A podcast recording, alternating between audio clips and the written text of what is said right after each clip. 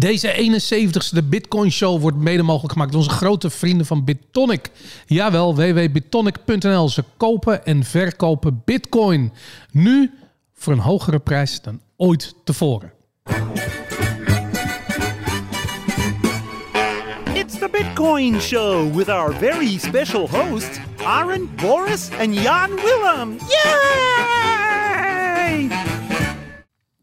Yay, Aaron, de 71ste Bitcoin Show, all time high. Boom, daar zitten we.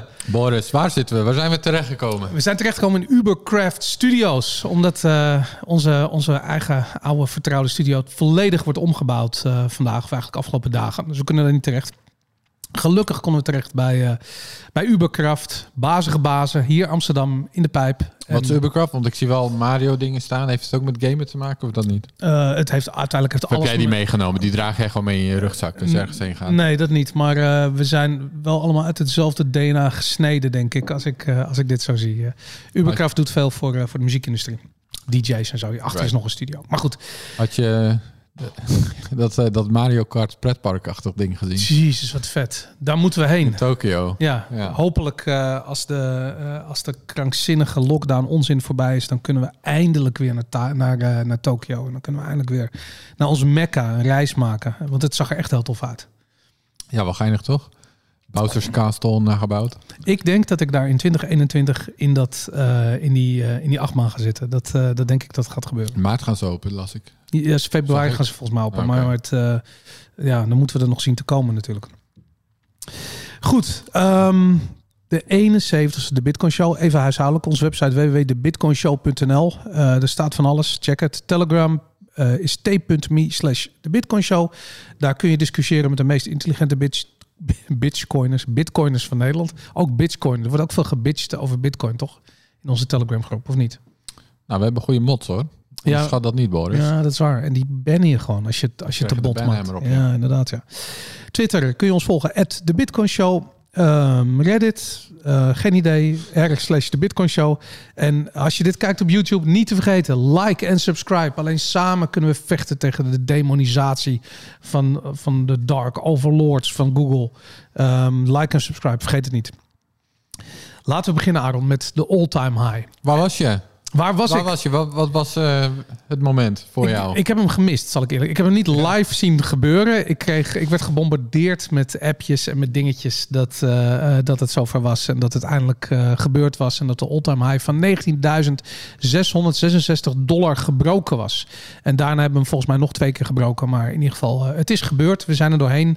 Um, ja, ja, dat was dus de Bitstamp all-time high. In dollars Ah, oké. natuurlijk. Ja. Ja, Bitstamp is denk ik... Is het de oudste die nog online is? Zo'n beetje wel, denk ik. Geen idee, denk het wel. Ja, ja. Bitfinex misschien. Ik, ik weet het niet eens. Ik denk dat Bitstamp misschien wel de oudste is. Sowieso een van de grootste. En daar was dus de high 19, ja, 19.666 dollar. Ja.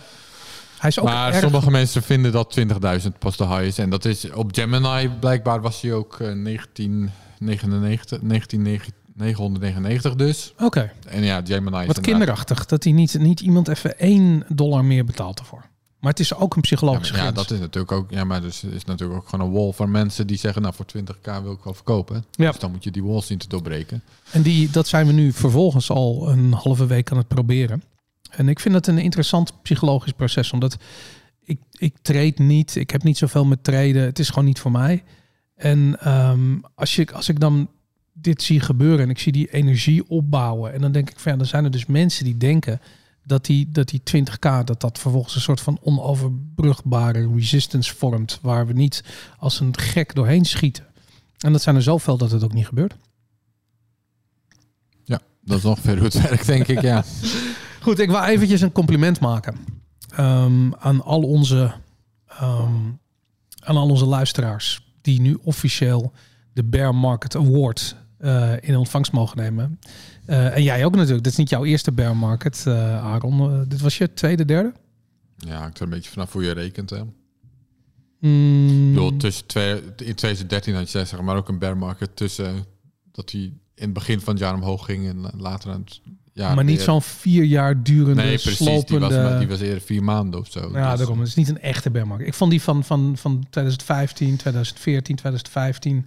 Dat was, een, dat was een heftige. En deze was ook heftig. Eh, En ik heb zoiets van ja, ik vind dat iedereen die dat overleefd heeft, die verdient een award. Een Ja. bear market award. Hey, waar was jij eh, toen de toen de gebroken werd? Ik was ook niet live aan het kijken. Ik was buiten even aan het voetballen. En het voetballen. Ja, even een balletje aan trappen, voetballen. Boris. Ik hoop wel dat je een mondmasker op had, want dat, eh, dat is spelen met je leven natuurlijk. eh. Nee, ik was alleen volgens mij ook. Oké, nou, dan mag het volgens Dan mij. mag het toch ook eh, zonder mondmasker wel. Ja, en dat, we zitten hier in, eh, in Amsterdamse Pijp en het is een heel groot raam achter jou. Waar ik, nee, ik zie dat het mensen naar binnen kijken en ik zie ze hun mondkapjes dragen, braaf, buiten. Vind ik altijd fascinerend als mensen dat buiten doen. Maar goed, ehm, die, die all-time high, ik bedoel, wat, wil je er nog iets over kwijt? Nee, zo interessant is het verder toch niet.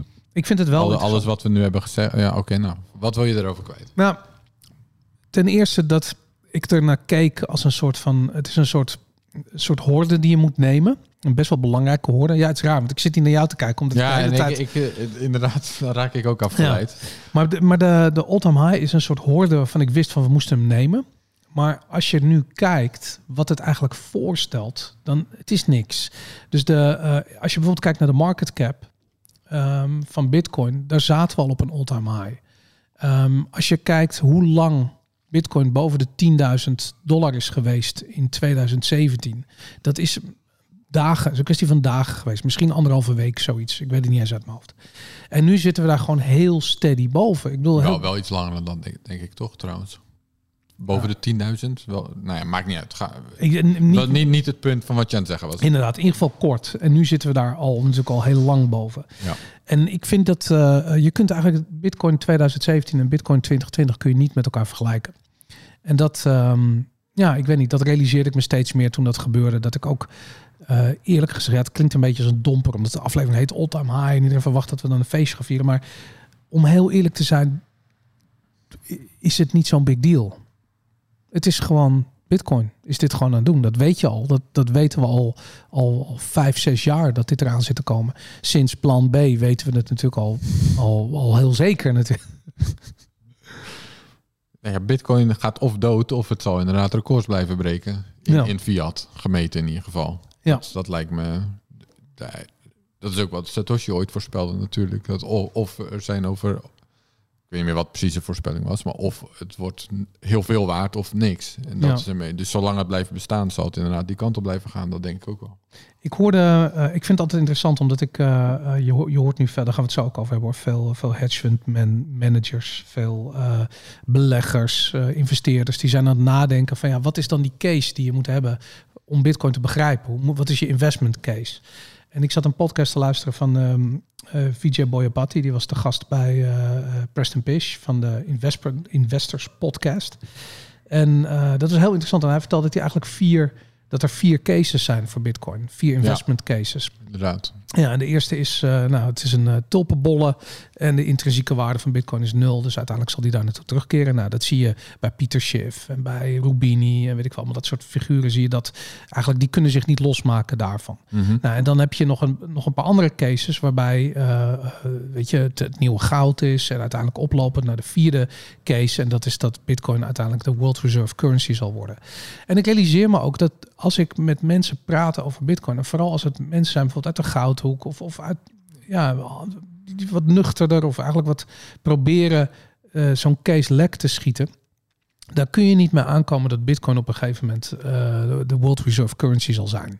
Die, die, dat staat veel te ver van hun bed. Dat, dat zijn te veel aannames gestapeld op aannames. En die, die gaan daar gewoon niet voor. Maar ik realiseer me dat ik zelf wel zo heel erg erin zit. Weet je, dus als, als, als ik dan van iemand hoor zeg van wauw, we gaan over die 20.000 dollar heen. We gaan die all-time high heen. Dan heb ik zoiets van ja, ja, logisch, want het moet de World Reserve Currency worden. Dus dan ga je dat natuurlijk meemaken. Weet je, we gaan ook de 100.000 doorbreken en we gaan ook de miljoen doorbreken. En op een gegeven moment gaan central banks gaan Bitcoin kopen. En dat is voor mij allemaal een given. Maar voor heel veel mensen is dat ja, totale, uh, ja, dat is gewoon, zijn sprookjes. Zal ik heel veel zijn scenario's voorlezen? Ja, graag. Want ik heb het dus even snel opgezocht terwijl je aan, aan het praten was. Oké, okay, dus scenario 1. Bitcoin's rise is equivalent to the tulip mania. It has no real comparative advantage to any existing monetary good or to the current fiat monetary system and is a bubble that will eventually pop. Long-term target price zero dollar. Ja. Dus dat is inderdaad scenario 1 die zei. Scenario 2. Bitcoin is a new monetary technology whose appeal is largely limited to technology, technology, De technologically, hypothalamus komt zo meteen ook nog langs. technologically. Voor mij zei ik hem de keer hiervoor wel goed. Technologisch uh, savvy and libertarian-minded people who can tolerate its volatility, which will be a permanent future to its existence going forward. Ja. Snap je? Ja. Of ben ik te vaak ges- gestruikeld? Nee, het is duidelijk. Libertariërs. Long-term target price 10.000 tot 100.000 dollar. Oké. Three, Bitcoin is a new monetary good that will primarily disrupt its closest monetary cousin, gold. It is significantly superior to gold along all the attributes that make gold a good store of value. Long term target 300.000 tot een miljoen Ja. dollar. En dan vier, en daar had jij het dan over. Bitcoin will ultimately become the world's reserve currency. It is superior as a collateral asset to anything ever created and will eventually drain store of value premiums out of government bonds, real estate, precious metals en rare art. Long-term target meer dan 10 miljoen dollar. Wat is jouw...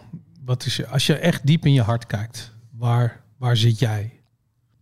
Ja, vier. Ja. Dat is, dat is een beetje het, het doel wat Bitcoin eh, nastreeft. Ja, dat, Kijk, of het daar gaat komen, dat, dat, dat weet ik niet. En ik denk dat het ook wel een longshot ik weet dat wel. Jij, jij weet het al, oké. Maar ik denk namelijk dat ik heb daar een beetje hetzelfde mee als met goud. Dat als goud een betere monetary asset zou zijn dan bitcoin, dan had goud wel fiat verstoten. Maar goud heeft gewoon een aantal eigenschappen die het zo ongelooflijk lastig maken om het als geld te gebruiken, eh, dat, het, dat het ook niet gaat gebeuren. En bitcoin lost die problemen op. Ja. Nee, ik ben dat wel met je eens. Eh, Waar- waar de- denk je- waar mijn onzekerheid zit er meer in, kan het aangevallen worden en kan dat succesvol gebeuren? En ik bedoel, daar, we, we hebben een keer die aflevering Ja. gehad dat we tien of zo eh, manieren gingen verzinnen. Ja. Nee, dat, dat is voor mij nog een beetje een onzekere factor. Van kan het elke mogelijke aanval die we kunnen verzinnen overleven? En waarschijnlijk zal het dat moeten gaan doen, zeg Ja. maar. Want anders kom je ook niet op die positie van World Reserve Currency. Absoluut. Ja. Dus daar zit, eh, zou ik zeggen, de onzekerheid meer voor mij. Hey, en als Kijk, je, als je, en dit is dus ook wel eens dat als, als dus mensen, je wil straks misschien bij het NOS-artikel komen van wat de oh ja, nee, nee, nog lang niet hoor. Nog lang niet. Maar eh, dus als je dus de waarde van Bitcoin nu wil berekenen, dan zou ik dus, dus de manier om dat te doen is volgens mij om te kijken, oké, welke van deze vind je waarschijnlijk? Wat, Ja. wat, wat, wat denk je dat de potentie van Bitcoin is? En dan hoe groot is de kans dat dat gaat gebeuren? Ja.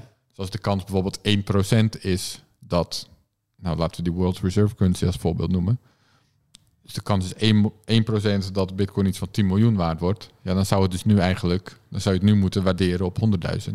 Ja. Dat is dan een soort van de waardekansberekening die je eraan zou moeten geven. En want ik heb dit van dichtbij ook meegemaakt. En mensen die bijvoorbeeld, het, daar valt dan het muntje van, die gaan over van die fase van die tulipmania. Nou ja, goed, dat is iets wat de meeste mensen wel moeten overkomen. Anders gaan ze überhaupt niet, niks niet met bitcoin doen. En zijn ze niet geïnteresseerd in technologie.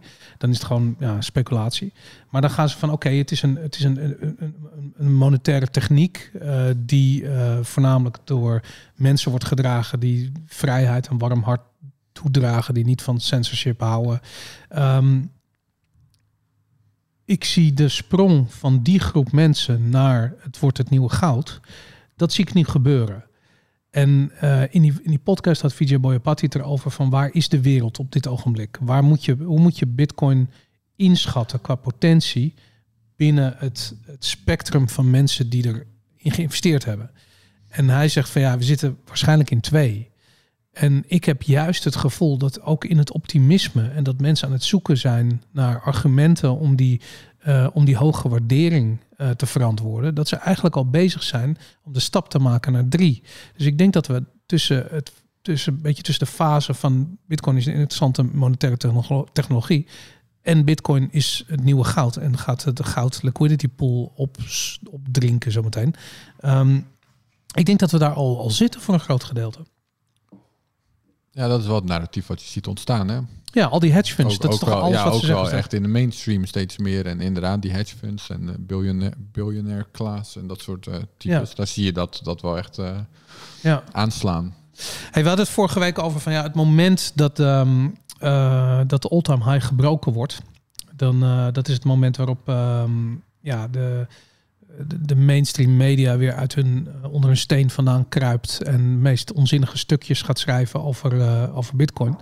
En ehm, deze keer was het de NOS die de spits mocht afbijten met een eh, met een werkelijk godsgeklaagd slecht kut artikeltje. Sorry, ik zei, ik heb iemand beloofd die kijkt, ik heb beloofd om niet meer te schelden, omdat hij met zijn kinderen luistert. Oh ja. En bij GameKings heb ik altijd iets van ja, weet je, dat hoort er een beetje bij. Maar ik dacht voor de Bitcoin Show, weet je, ik, doe, ik trek al geen stropdas aan.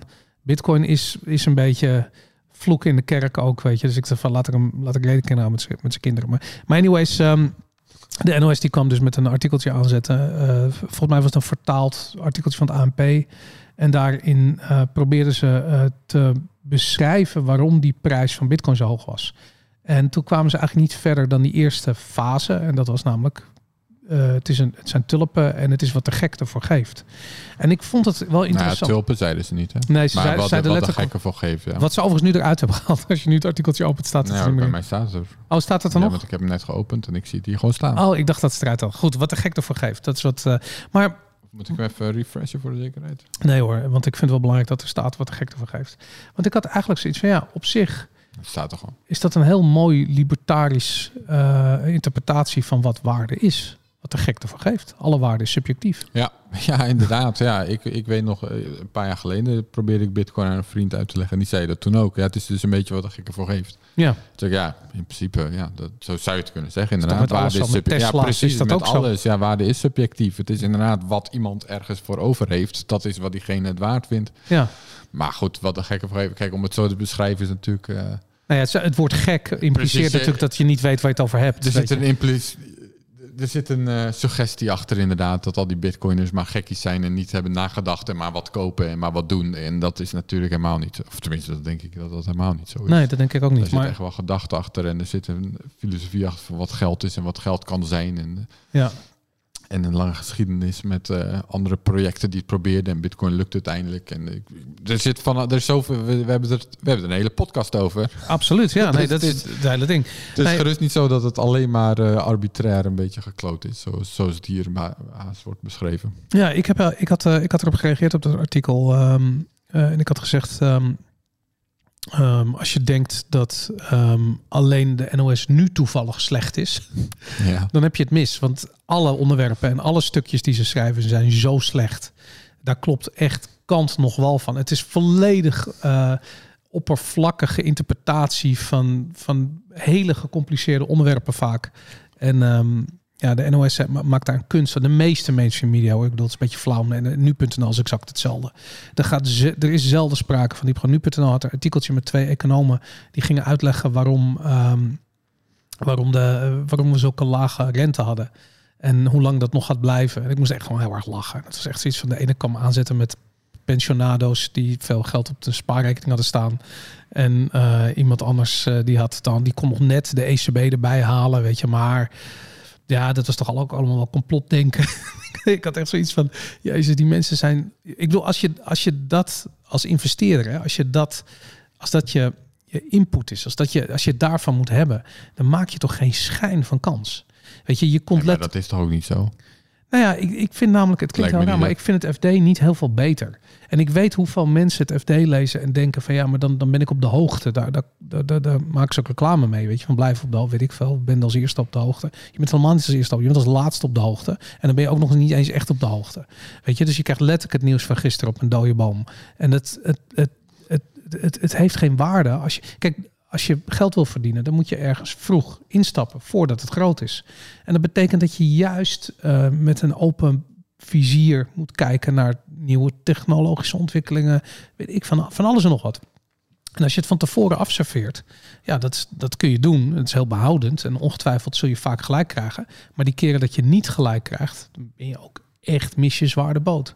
En dat, eh, dat heb ik altijd met dit soort, eh, dit soort dingetjes. Nou ja, als je ergens vroeg bij wil zijn om geld te verdienen, dan, dan kan je inderdaad niet van de krant uitgaan, denk ik. Nee. Dat, dan is het per definitie meestal wel te laat. Ja. Maar, had je ook het artikel op de AD gezien? Ja, zeker. Daniel Mol, vaste luisteraar van de Bitcoin Show. Applaus Daniel, big up naar jou. Jij hebt eh, eh, de, de Bitcoin vlag eh, hoog laten wapperen op de website van het AD. Ehm, mocht niet in de krant helaas, heb ik begrepen. Hoofdredactie heeft, Oh, groot, ja, hoofdredactie heeft een groot probleem met, met het onderwerp. Echt? Hoe Ja. kom je hierbij? Van Daniel. Oh. Mag ik misschien niet zeggen. Nee, misschien vind je dat niet leuk dat je dat dan... Nee, ik denk ook niet dat de hoofdredactie naar de Bitcoin Show luistert trouwens, als dat zo is. Nee, want anders mocht het wel in de krant natuurlijk. Oké. Daniel, misschien moet je dat doen. Laat die, laat die, laat die oude zure eh, eh, agurken daar naar de, naar de Bitcoin Show luisteren. Wie weet dat ze nog eens een keertje wat leren. Eh, anyways, dat was een goed artikel. Ze hadden eh, de gebroeders Slachter, eh Sjors Prevoost. Volgens mij dat was het. Drie Bitcoin-experts hadden ze. Dacht het ook, ja. Of Ja. was er nog iemand? Nee, volgens mij Nee. inderdaad die drie. Nee, de gebroeders Slachter. En, eh, en die lichten een soort van haarfijn uit waarom Bitcoin 20.000 dollar waard moet zijn. Ja. Maar goed, dat is ook mainstream media toch, Boris? ja absoluut. Mag ook gewoon nog. Ja, maar dat, dat, dat vind ik een goed voorbeeld. Daar, daar heb je tenminste iemand die ergens verstand van heeft. En dan lukt het wel, weet je. Ik heb dit ook met videogames zo vaak gezien, weet je. Dan, dan moet er iemand die geen verstand heeft van videogames iets schrijven over videogames. Altijd gaar. Maar gelukkig hebben ze bij het AD iemand in huis die bitcoin begrijpt. En dat, ehm, dat mooi kan verwoorden. Super tof. Ja, ik denk dat journalistiek ook steeds meer die kant op gaat. Nee, je zal ook altijd wel een NOS hebben, toch? Die, de, en dan zit er inderdaad iemand, een stagiair, die drie stukjes per dag moet tikken of vier. En dan, ja, dan ga je inderdaad niet de diepte in en dan krijg je iets wat eh, een beetje oppervlakkig is. Ik, Maar, maar dat- er zijn ook steeds meer journalisten die zich verdiepen in een bepaald veld. En, dat, en, en via social media zijn- hun eigen profiel weten te verspreiden. En dat, dat is ook een trend. Maar ik begrijp het dus serieus niet wat nog de bestaansrecht is van dat soort media. Weet je, ik bedoel, ik heb er zelf lang in gewerkt. eh, Van wat voor media? bij VNU en zo, weet je, gewoon me- van, van die extreme mainstream media, zoals NOS.nl. Weet je, dat, wat, wat is daar nou de, ehm, ja, laat ik zo zeggen, als ik kijk naar mijn eigen nieuwsvoorziening, dan, dan heb ik voor alle onderwerpen heb ik een soort van bron waarvan ik zoiets heb van ja, daar hebben we het wel eens over gehad, weet je, je hebt een bepaalde, bepaalde bronnen die je, die je aanboort. En als ik wil weten wat er zich afspeelt in eh Azerbeidzjan, eh, in de oorlog tegen Armenië, waar dat precies over gaat, nou, dan heb ik een hele goede podcast die ik dan luister. En dan, dan ben ik op de hoogte daarvan. Maar niet dat ik daar ook maar iets over teruglees in eh, misschien een zaterdag editie van een krant dat er iemand de moeite neemt. Weet je, iemand als Olaf Koens of zo, wat daar echt een hele goede journalist is, die daar misschien een, een analyse over geeft. Maar vaak gaan gewoon de gespecialiseerde journalisten die echt verstand hebben van het onderwerp gewoon veel beter om eh, met, met, met die nieuwsvoorziening. En ik, ja, ik geloof ook niet meer dat het lukt om zo'n om dat soort onderwerpen in, eh, in, die, in die anderhalve minuut die die je beschikbaar hebt om, eh, eh, om zo'n artikeltje te lezen, om dat daarin te proppen. Dat lukt helemaal niet. Je kan toch een beetje zien als een ingang. Maar, ja, Maar ik vind het dat dus oh, niet. Blijkbaar is Bitcoin nog een ding. Ik ga hier eens wat meer over opzoeken. Ja, behalve dat ik, denk, ik niet denk dat een ingang is. Het is een, het is een, het is een eindpunt. Mensen stoppen ermee uit, ze wat te gek te vergeeft. Ja, Oké, maar dat is wat men, dat is, is aan mensen. Dat, ik bedoel, dat is hoe je omgaat met. Ja, maar dat is waar wel de frustratie vandaan komt bij NOS bijvoorbeeld. Dat ze zo'n dom artikeltje schrijven. Dat ik denk van ja, wat je mist dus zijn mensen die in staat zouden zijn om ehm, ehm, ja, hier wat uit te halen. En misschien eens verder te kijken. Misschien eens naar de Bitcoin Show te gaan luisteren. Of misschien eens ehm, ja, iets anders te gaan doen met en het onderwerp gewoon te bestuderen. Sorry, eh, dat mis je- Maar dat is toch aan mensen zelf? Ja, je weet toch, je kent toch die theorie dat je, je moet drie keer over Bitcoin horen voordat je het serieus neemt. Nou, misschien is dit de derde keer. Ja, maar dit is niet horen. Dit is niks. Oh, Dit is, dit is, dit is een eindpunt. Nee, want dit is wat de gekte vergeeft. Op, label erop, klaar. Weet je? Oh, NOS gelooft er niet in. Nou, er zal wel niks aan. Ehm, weet jij dat er binnenkort een Nederlandse vertaling uitkomt van ehm, de Bitcoin Standard? Ook Ja. wel de Bitcoin Standaard genoemd. ik wist het. Ik was er van de hoogte. Oké. Draag je het een warm hart toe? We hebben het hier wel eens over gehad. Ja, ik bedoel, ik ben niet de allergrootste fan van het boek. Ik vind dat er goede stukken in staan. Oké. Ja, goed, ik vind het fantastisch. Maar ik vind het ook goed dat hij in het Nederlands uitkomt. Zodat iedereen eh, zijn Nederlandse eh pre-coiners eh, de rabbit hole in kan jagen. Met dat boek. Ehm, en ik wil even ijskoud chillen dat als je kortingcode GK Boris gebruikt, je 10% korting krijgt op het Bitcoin. Staat het in het Nederlands. Yay! Link in de show notes, denk ik. Staat er nog niet in, in ieder geval. Goed, ehm, even kijken. Gaan we... Oh, ik zet even de audio uit van mijn dingetje. Ehm, gaan we naar Raoul Paul toe? Ik vind Ja, het hij namelijk heeft in ieder geval wel iets getweet waar we het over kunnen hebben. ja, ik vind het een heel groot onderwerp namelijk. En het, Ja, dat is het ook. waar het over gaat, eh, laten we even beginnen met zijn, zijn tweet inderdaad. Hij, ik pak hem er eventjes bij. Ehm, op een gegeven moment, ijskoud, gooit hij op Twitter. De profetische tekst. Ehm, oh. No. No, dat was het. Ehm, leg jij het eens even uit. Dat, eh, ik heb die hele die, die, die thread niet, alleen het onderwerp gevolgd, maar niet zijn, eh, zijn idiote statement. Oh, ik zie ook dat hij... eh, Hij heeft hem weggehaald, hè?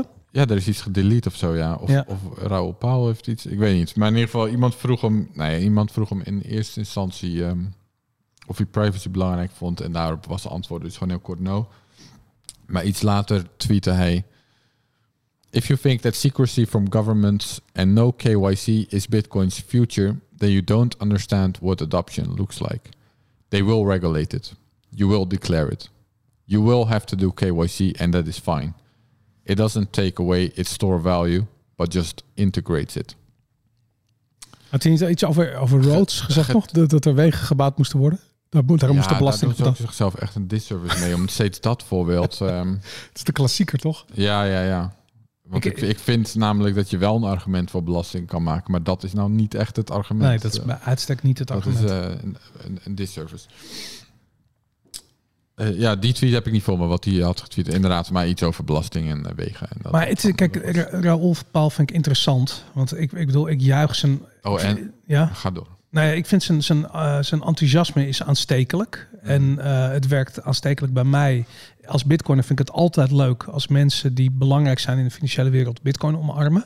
Ehm, maar ik realiseer me, en dat, dit zie ik echt heel vaak, en ik ga zo nog een paar voorbeelden geven, maar ehm, als dit soort figuren bitcoin ontdekken, dan doen ze dat omdat ze iets aan bitcoin kunnen ophangen aan hun eigen cognitieve kapstok. Dus ze hebben een soort beeld van hoe de wereld werkt, hoe de financiële economie werkt en hoe bitcoin daar een rol in kan spelen. En dan opeens worden ze enthousiast. Nou, Raoul Paul is daar een schoolvoorbeeld van. Maar het probleem is dat bitcoin is veel meer dan dat kleine onderwerpje waar zij toevallig van vinden dat het op bitcoin van toepassing is. En als je lang bitcoin bestudeert en jij Aaron bent iemand die het nog veel langer bestudeerd heeft dan ik. Ik zit er denk ik een jaar of eh, vijf eh, eh, ben ik daarmee bezig. En als ik kijk wat ik geleerd heb in die Dan is het verschil ook niet zo heel groot meer. Hè? Natuurlijk, hoe langer het duurt, hoe kleiner relatief gezien Nee, ook het verschil wordt. Ik, ik heb geen idee. Ik vind dat ik de laatste twee jaar heel veel geleerd heb over Bitcoin. Vooral toen ik het me ging verdiepen in wat het libertarische idee van, weet je, die cycli, hoe dat, hoe dat werkt. Eh, hoe libertariërs kijken naar vrijheid en de rol van de overheid. Toen ik, toen ik me dat ging realiseren, eh, hoe dat eruit zag, realiseerde ik me dat ik een libertariër ben. En vanaf dat moment, in het begin was ik dat een beetje schoorvoetend, want ik had, ik had er niet zoveel gelezen erover. Dus ik denk dat je vijf jaar nodig hebt. Tenminste, ik heb vijf jaar nodig gehad om, ehm, om meerdere aspecten van Bitcoin te begrijpen. Ik begrijp de techniek een klein beetje. Ik begrijp de economische fundamenten, eh, denk ik, nog iets beter. Eh, ik begrijp de, de, de sociale en politieke consequenties van Bitcoin.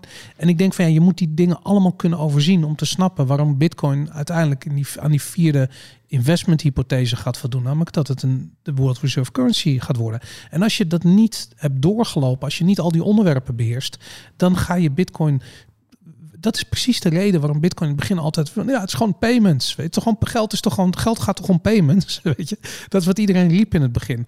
En ik vind het zo fascinerend dat je aan de ene kant zie ik uh, oldschool bitcoiners die er echt vroeg bij waren, die nooit verder die rabbit hole ingegaan zijn, die eigenlijk gestopt zijn te leren ergens en misschien zijn afgedwaald naar shitcoins of, of andere dingen zijn gaan doen. Aan de andere kant zie je van ja, die hele belangrijke gasten die eigenlijk van wie verlangd wordt dat ze een autoriteit zijn op het gebied uh, van financiële onderwerpen. Daarvan wordt verlangd dat ze een autoriteit zijn op het gebied van bitcoin. En ze zijn het helemaal niet. Want op paal zit, weet ik veel, misschien een jaar, nog niet eens zit hij erin. Weet je, die heeft gewoon, ik bedoel, en hij is een slimme kerel hoor. Het is niet dat hij, dat hij het niet leert. Het is gewoon veel werk. En dat, um, hij heeft dat niet doorlopen. En als je dat niet doorloopt, dan kom je dus met die stomme shit dat je niet begrijpt waarom privacy belangrijk is. Omdat je niet nadenkt over wat de rol van de overheid hierin is. Hij ziet, zo, hij ziet ook wel dat bitcoin op een gegeven moment op ramkoers ligt met overheidsregulatie. Maar hij, in zijn wereld is de overheid uiteindelijk de winnende partij. In mijn wereld denk ik dat dat niet zo zwart-wit is. Omdat je um, uh, de incentives liggen namelijk volledig aan de andere kant. Dus ik denk dat, dat, uh, dat, dat hij dat gewoon niet doorlopen heeft. En dat, um, dat vind ik opvallend. Want er was nog iemand anders die exact hetzelfde deed. Of wil je nog even doorgaan over hem eigenlijk? Want ik had nog een goed voorbeeld hiervan. Ehm, Ja, nou ja, ik denk dus sowieso dat privacy wenselijk is. Dat ten eerste. ja. Ik denk dat we als we naar een wereld gaan die steeds digitaler wordt, Mhm. dan heb je de, dan, dan kom je op een soort van eh, hoe zeg je dat kruispunt T-splitsing van welke kant we nou opgaan. En één kant is dus dat we geen privacy hebben en dat het internet een groot panopticum wordt. Ja. Waarin dus iedereen ook zijn gedrag gaat aanpassen en, eh, en vrijheid in die zin verloren gaat. En Mhm. dat, en dat, eh, dat zal je dan ook in betalingen gaan krijgen. Ja. Nou, dat vind ik eh, geen prettige toekomst. De andere toekomst is dus eentje waarin we privacy weten te waarborgen. Maar dat is dus de wenselijke kant van het verhaal. Daarnaast denk ik dat voor Bitcoin zelf is het ook belangrijk dat je dat houdt. Een, een Bitcoin zonder privacy is ook een Bitcoin zonder fungibility bijvoorbeeld. Ja. Dus dan krijg je dat verschillende Bitcoins verschillende waardes kunnen krijgen afhankelijk van hun geschiedenis. En dan kan het niet meer ge- fungeren als geld. Want je moet geld, in, dat moet inwisselbaar voor elkaar zijn. Je moet niet elke keer hoeven nadenken over of je wel of niet iets accepteert van iemand. Ja. Als je iets wil verkopen. Eh, en als bitcoin geen geld kan zijn, ja, dan denk ik dat dan zie ik sowieso de toekomst somber in. Want ik denk wel dat daar ook de waarde vandaan komt. Dat is Ja. de monetary premium die goederen krijgen op het moment dat ze als geld worden gebruikt. En dat geldt dus, hè, ik, dat is dus uit de Austrian traditie, dat een monetary premium. Dus stel dat je zout als goud, geld gaat gebruiken. Kijk, het zout zelf heeft een functie. Dat kun je op je eten gooien of je kan er eh, dingen in bewaren of weet ik veel Mm. wat je nog meer met zout kan doen.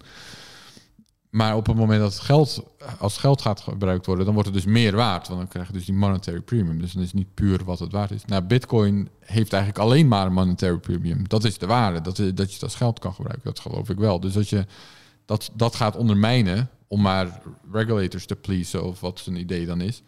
Ja, dan volgens mij ondermijn je dan het hele concept van Bitcoin zelf. Je moet het hebben. ja, precies. Speaking of, ja, je had het erover dat hij dus een beginner is, want dat had hij dus ook nog getweet. Hij wa- Ripple.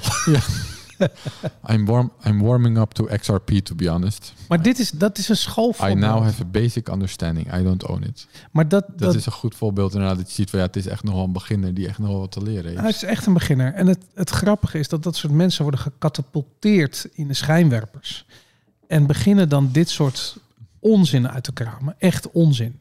En dat, ehm, ik denk dat, dat, dat het belangrijk is dat er eh, dat, dat, dat mensen dan. En dat vind ik ook wel heel mooi hoor. Hij wordt echt kei en keihard aangepakt Dat op is ook Twitter. de Bitcoin-wereld. Het is Ja. echt, ze hakken erop Als je in. domme En- dingen gaat zeggen, dan krijg je te merken ook. hè. maar echt, maar, maar ik, ik zweer het je, ik hou zo ontzettend van die Bitcoin-mentaliteit. Weet je, het maakt zonder aanzien des persoons. Het is gewoon, als je onzin lult, dan krijg je me toch een bak stront over je heen. En dat, dat is schitterend aan Bitcoin. Dat is fantastisch. En er is geen betere leerschool. Als je je daarin staande weet te houden, fuck it. Dan ben je een, eh, eh, ja, dan, dan, heb je, dan heb je die universiteit van, van, van, van, van de straat doorlopen, bij wijze van spreken. Weet je, je kunt gewoon niet met onzin aankomen.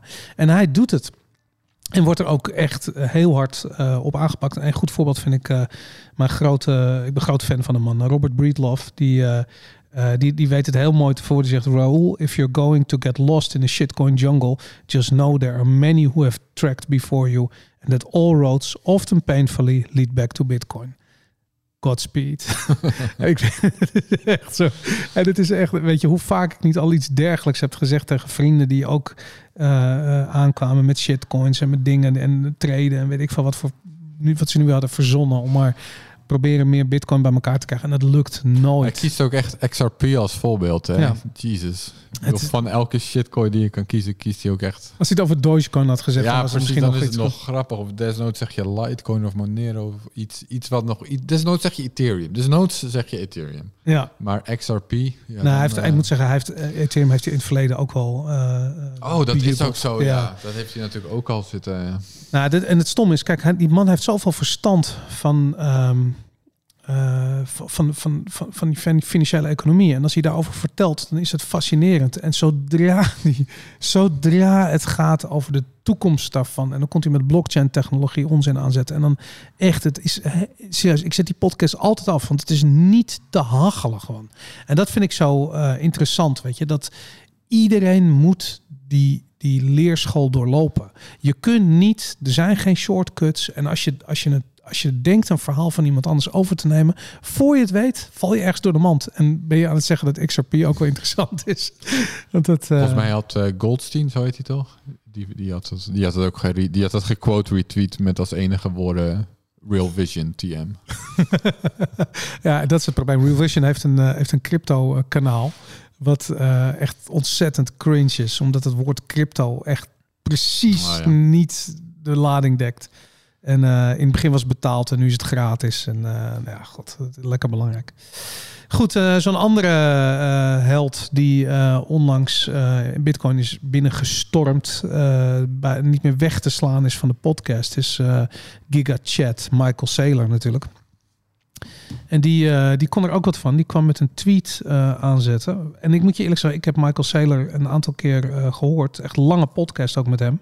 Eh, ik dacht echt van ja, deze man die, eh, die snapt het. Die, eh, die is echt stevig door de, ehm, de rabbit hole Hij ingegaan. leek een end op weg. Hij leek een heel eind op weg inderdaad. En, maar ik had altijd zoiets van, er moet ergens... Is hij ook wel misschien. Maar Ja, maar hij, zit er, hij zegt zelf dat hij dat een half jaar gedaan heeft. Dus op zich is dat nou, extreem zo. Maar goed, het is een intelligente kerel, het kan natuurlijk. Ehm, en hij, hij reageert eigenlijk, hij retweet eh, CNBC, Squawkbox. ehm, Even voor context voor mensen die dat niet weten. Dus Michael Saylor is de CEO van MicroStrategy. Die onlangs, ja, weet ik veel hoeveel miljoen in bitcoin had ge- gegooid van hun van hun 500 cash miljoen. Hun Ja. volledige cash balance van 500 miljoen hebben ze in bitcoin gestoken. En sindsdien is de aandelenkoers ehm, van 120 dollar, eventjes uit mijn hoofd, of 112 dollar toen ze die aankoop deden en daarover begon te communiceren.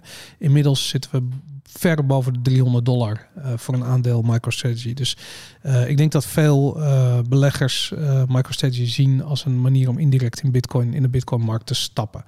Wat niet een goed idee is overigens, maar ehm, daar, daar los daarvan.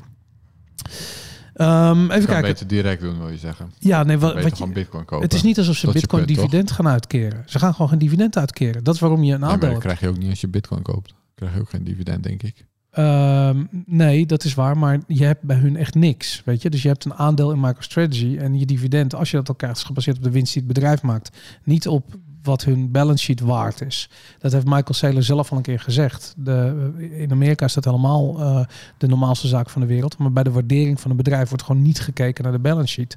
En dat, eh, ja, ik, weet- ik weet niet wat voor wereld dat is, maar in ieder geval, als, als die Bitcoin en maar die, misschien, ik ben nu hardop aan het nadenken hoor, want ik ben ook geen expert hierin. Maar als zo'n bedrijf bijvoorbeeld failliet gaat, dan worden de assets toch weer verdeeld? Of hoe zit dat precies? oké, Misschien dat je zoiets dat heel de- indirect, zeg maar.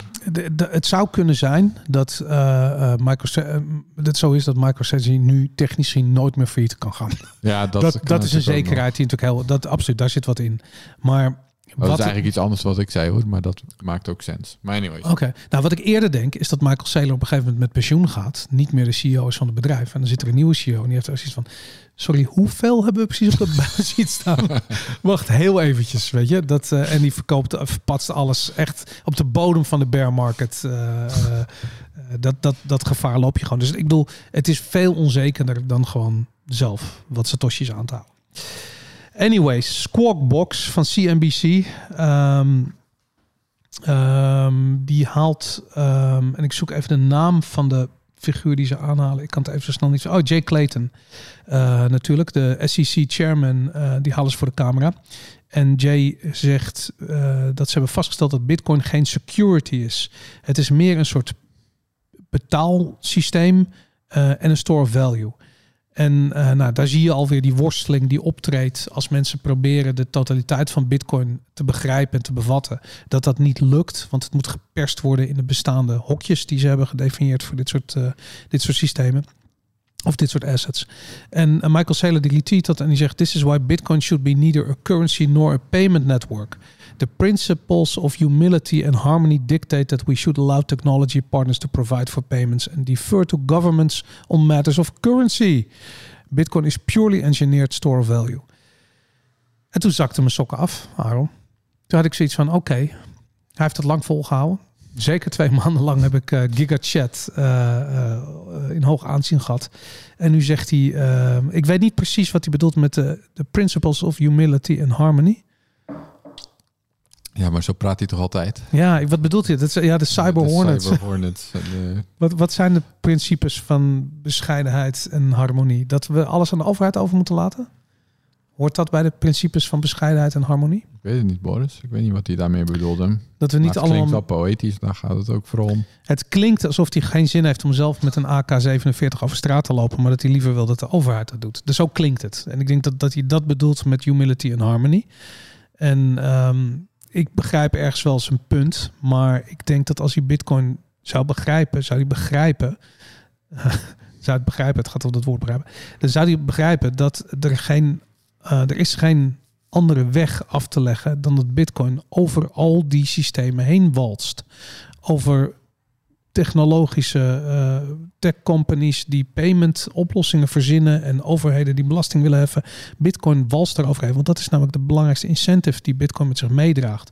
En die store of value is nu interessant omdat we in die fase zitten waarin Bitcoin aan het, aan het eh, competen is met goud. Ja, En daarom valt dat zo op. En dat is waarom Michael Saylor erin is gestapt. Maar Michael Saylor realiseert zich niet dat er een volgende fase komt ja. waarbij het niet meer goud is, maar waarbij het de volledige, eh, waarbij we het hebben als, eh, ja, als een World Reserve currency, ehm Nou ja, we World Reserve asset gaan zien. we hebben natuurlijk in dat hele, vooral ook tijdens dat scaling debat hebben we dat werd het een groot ding.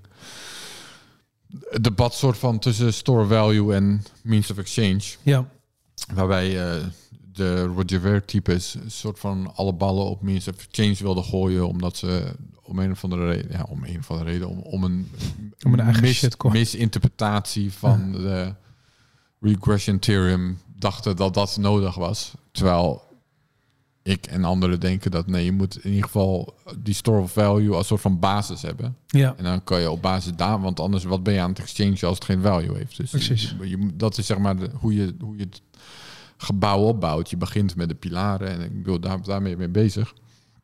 Of je begint met de fundering. Weet ik veel hoe je een gebouw bouwt. begin met de Je fundering. begint met, met de het dak. waarschijnlijk. en, dan en op een gegeven moment staat er een heel gebouw. En je kan niet beginnen met het dak inderdaad. Ehm, maar dus doordat de focus heel erg komen te liggen op... nee, we moeten zorgen in ieder geval die store value... als goede fundering er is... is dat nu misschien een beetje doorgeslagen bij dit soort mensen. En dat ze zijn gaan denken dat het alleen een store value is... en dat dat als enige is. Terwijl dat denk ik ook niet. En ik denk ook niet dat dat kan je moet uiteindelijk die drie factoren hebben. Of in ieder geval een perspectief dat ze al de, de drie factoren zijn: store value, means of exchange en unit of account. In ieder geval een soort van ex- perspectief dat dat het eindresultaat kan gaan worden. Dat dat is waar je naartoe bouwt. Als Ja. je niet eens dat eindresultaat in gedachten hebt en zeggen we, we hebben pure store value. Ja, dan geloof ik niet echt dat dat werkt. Nogmaals, voor de reden die ik net heb verteld, vanwege dat monetary premium ja. bijvoorbeeld. Dus, eh, dus Dus dat. Ja, nee, maar absoluut. Dus maar, maar waarom... eh, want ik heb deze discussie ooit een keertje met eh, Lex Hoogduin gehad bij, bij En, BNR. dat, om daar nog één ding over te zeggen, Ja. dat is dus ook wat ze mis hadden over die regression theorem, denk ik. Ja. Is dat die regression theorem, die, zoals de naam suggereert, die denkt alleen maar achteruit. Die Ja. denkt alleen maar van, oké, wat was het gisteren waard? Zout heb ik net als voorbeeld genoemd. Dus wat, oké, wat was het gisteren waard? En dan dat is wat het ongeveer vandaag waard is. Oké, maar waarom was het gisteren iets waard? En uiteindelijk kom je dus terug bij de tijd dat het soort van een assetwaarde had. Dat is zeg maar de regression theorem. Mhm. En ik denk dat zoiets als Bitcoin eigenlijk de regression theorem op zijn kop kantelt.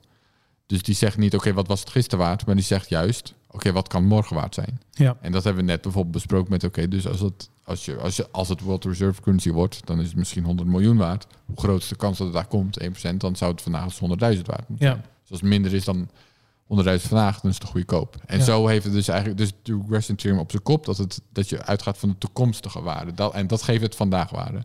En daarvoor is het dus wel nodig dat je store value, means of exchange, unit of account, in ieder geval als een potentiële toekomst hebt. ja. En dat niet het verhaal klaar is bij store value. Alleen dat, dat geloof ik niet dat dat kan. En het goede eraan om naar de toekomst te kijken, is dat je daarmee automatisch ook de bedreiging al van tevoren herkent.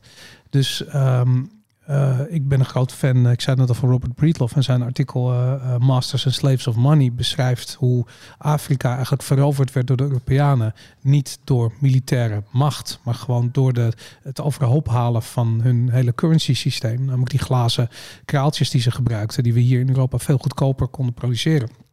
Die leidden ertoe dat ehm, eigenlijk heel Afrika gekocht werd met iets wat ons niks kost. En goed, dat kun je niet Ehm, eh, dat kun je niet aanzien komen. Weet je, dat is een Black Swan event geweest voor hun. Ik bedoel, de Europeanen konden het zien aankomen, want die hadden zoiets. Oh, wat is dit? Weet je, dat, eh, eh, dat kunnen wij, dat kunnen we makkelijk allemaal mee naar huis nemen.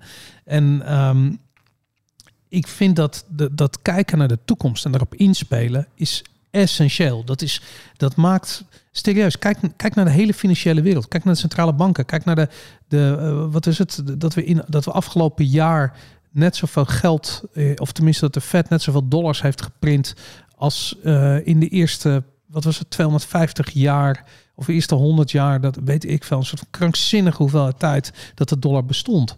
En ik bedoel, wat er, wat er nu gebeurt, dat we de 300 biljoen uh, dollar schuld wereldwijd, dat we die grens gaan passeren niemand kijkt vooruit. Want het, is, je, je, het, het, gaat je niet aanstaan wat je ziet daar, weet je. Ik bedoel, trek die lijn door en je ziet gewoon bittere, bittere ellende voor je.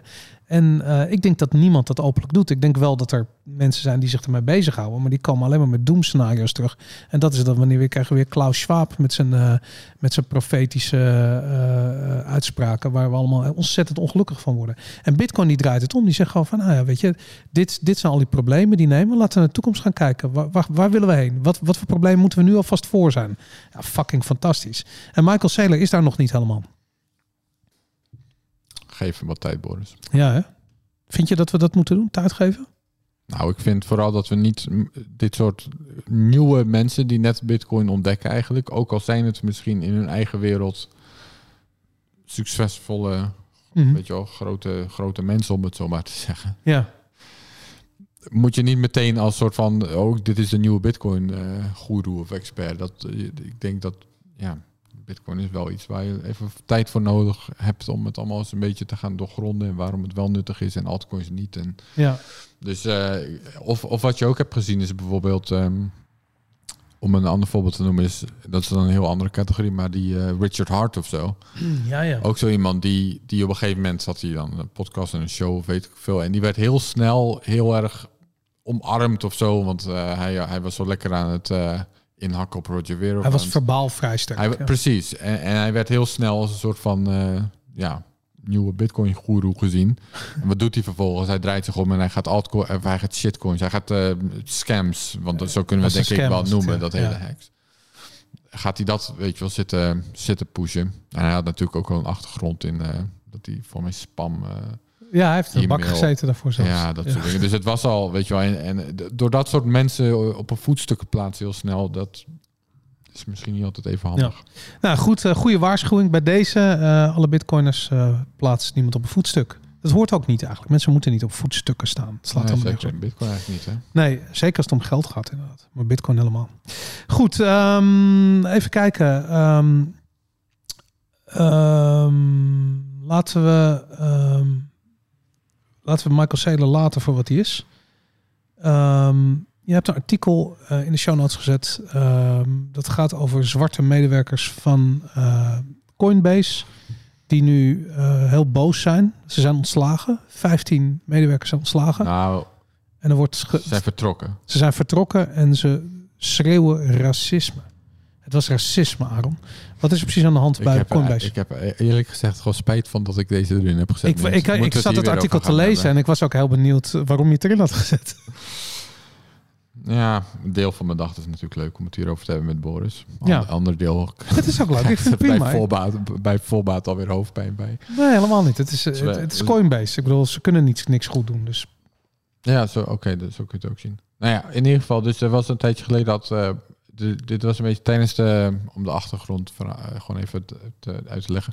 Ja, een tijdje geleden natuurlijk dat hele Black Lives, Lives Matter um, in, in de Verenigde Staten met name. Ja. Ja, ook hier. Ook hier. Je weet wat het is, hè? ik hoef dat ik niet uit te leggen, denk nee. ik.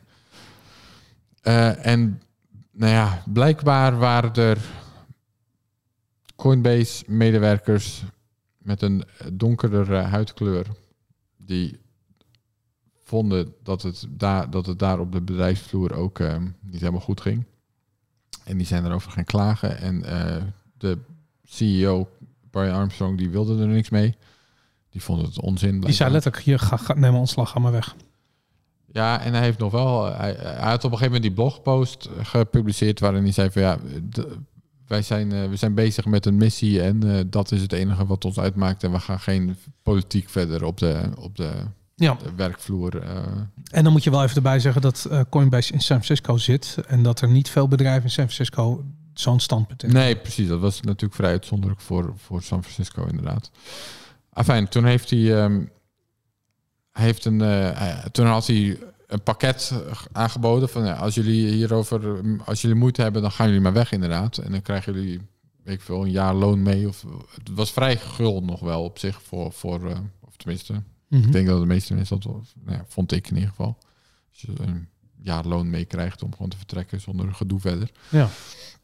Afijn, daar heeft, ehm, ik weet niet meer of het een jaar was. Ik weet nog dat ik het vrij gul vond. Oké. Daar heeft Nathaniel Popper, die is er nu achteraan gegaan. Nou, Nathaniel Popper kennen we nog. Ja, Die, grote Bitcoin fan, not. die komt af en toe weer met een hitpiece in de New York Times. En nu ook weer. En nu was het dus een hitpiece. Of tenminste, ja, dat is een beetje de vraag of het dat nou was. Het is een hitpiece, absoluut. In ieder geval stond er, er stonden wel dingen in over Bitcoin waarvan je denkt, nou, eh, dat is wel typisch Nathaniel, dat hij tussen de regels zoiets zegt. Ehm, even kijken of ik het zo snel kan vinden. Ja, ik heb het niet. eh, maar hij zei inderdaad iets dat er in, in Bitcoin en de bro culture. Heb je de, jij hebt de code ook niet even snel voor je. Nee, ik heb de kwart niet Jammer dat ik hem nou even niet zo voor me heb gehaald. Moet ik hem erbij pakken? Ja, ik zit even te kijken of ik. Wacht, De Bitcoin bro culture. Ik vind het klinkt wel goed. Ik, Ja, zou, ik wil gelijk een... Mij, ja, ik heb, hem, ik heb hem gevonden. Control F doet wonderen. Ah, kijk. Much of Coinbase culture stems from the one around Bitcoin. Current and former employees said. Bitcoin, which embodies a libertarian philosophy that snubs its nose at the pieties of mainstream institutions, has attracted a generation of fans known as crypto bros. Ik vind de Bitcoin categorie crypto bros. Many have propagated a brash, male-dominated way of life, facing criticism for showing racism and sexism. Ja, nou, dit is Nathaniel Proper. Dit, dit, dit is typisch aan dit soort dingen even erin sprankelen. Ja. Maar aan de Ik, vind, ik voel me offended. maar ik voel me ik offended, Aaron. Ik voel me gewoon offended nu door Nathaniel. Nee, maar laat ik het nou eens vragen. Is, er- is, zit er helemaal niks in? Hier?